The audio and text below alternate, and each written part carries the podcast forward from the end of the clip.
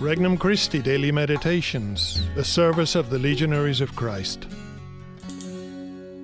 An RC Meditation for November 24th, 2021.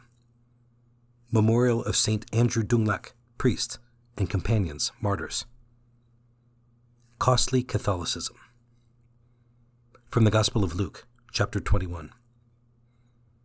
Jesus said to the crowd, They will seize and persecute you they will hand you over to the synagogues and to prisons, and they will have you led before kings and governors because of my name. It will lead to your giving testimony. Remember, you are not to prepare your defense beforehand, for I myself shall give you a wisdom in speaking that all your adversaries will be powerless to resist or refute. You will even be handed over by parents, brothers, relatives, and friends, and they will put some of you to death. You will be hated by all because of my name, but not a hair on your head will be destroyed. By your perseverance, you will secure your lives. Introductory Prayer Jesus, my Savior, thank you for another day and another chance to grow in holiness with your grace. I love you and wish to make you the true center of my thoughts, desires, and actions. Petition Lord, Help me face the difficulties of practicing my faith day to day. First reflection Persecution. Opposition from the world is the price we pay for following Christ. No pain, no gain. Why should that surprise us?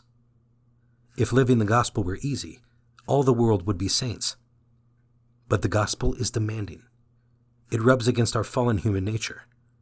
It demands of us and even makes us unpopular. Why? Because people who do good are a thorny reminder to those who don't. It shouldn't surprise us that the neighbors look down on us for having so many kids, or that the guys in the dorm snicker at us for living chastely, or that the boss overlooks us for a promotion because we wouldn't donate to that pro abortion group last Christmas during the company fund drive. Do I realize that to be a Christian is to be persecuted?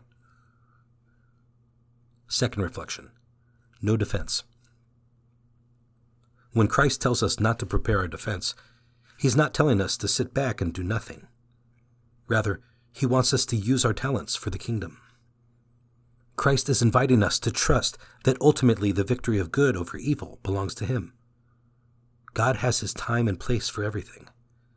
In the meantime, we are called to build the kingdom wherever we can in our families, our offices, our schools, our communities? How am I building the kingdom in the areas around me? Third reflection Wisdom from above. I myself shall give you a wisdom in speaking. When we stay close to Christ in prayer and deed, He takes over our lives little by little. And that's good. Our selfishness fades, our heart grows, we die to ourselves. He must increase, I must decrease.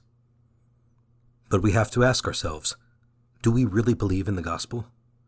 Do we believe in it enough to use Christ's words when we have to respond to the non believers around us?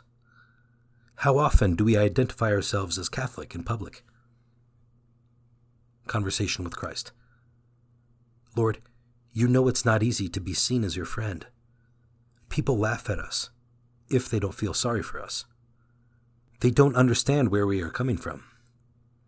Help me understand some of the loneliness you must have felt when you went against the world's standards. Help me be faithful to you regardless of the cost. Resolution In conversation or in an email, I will use a line of Christ's wisdom from the Gospel. For more resources, visit regnumchristi.org or download the Regnum Christi English app today.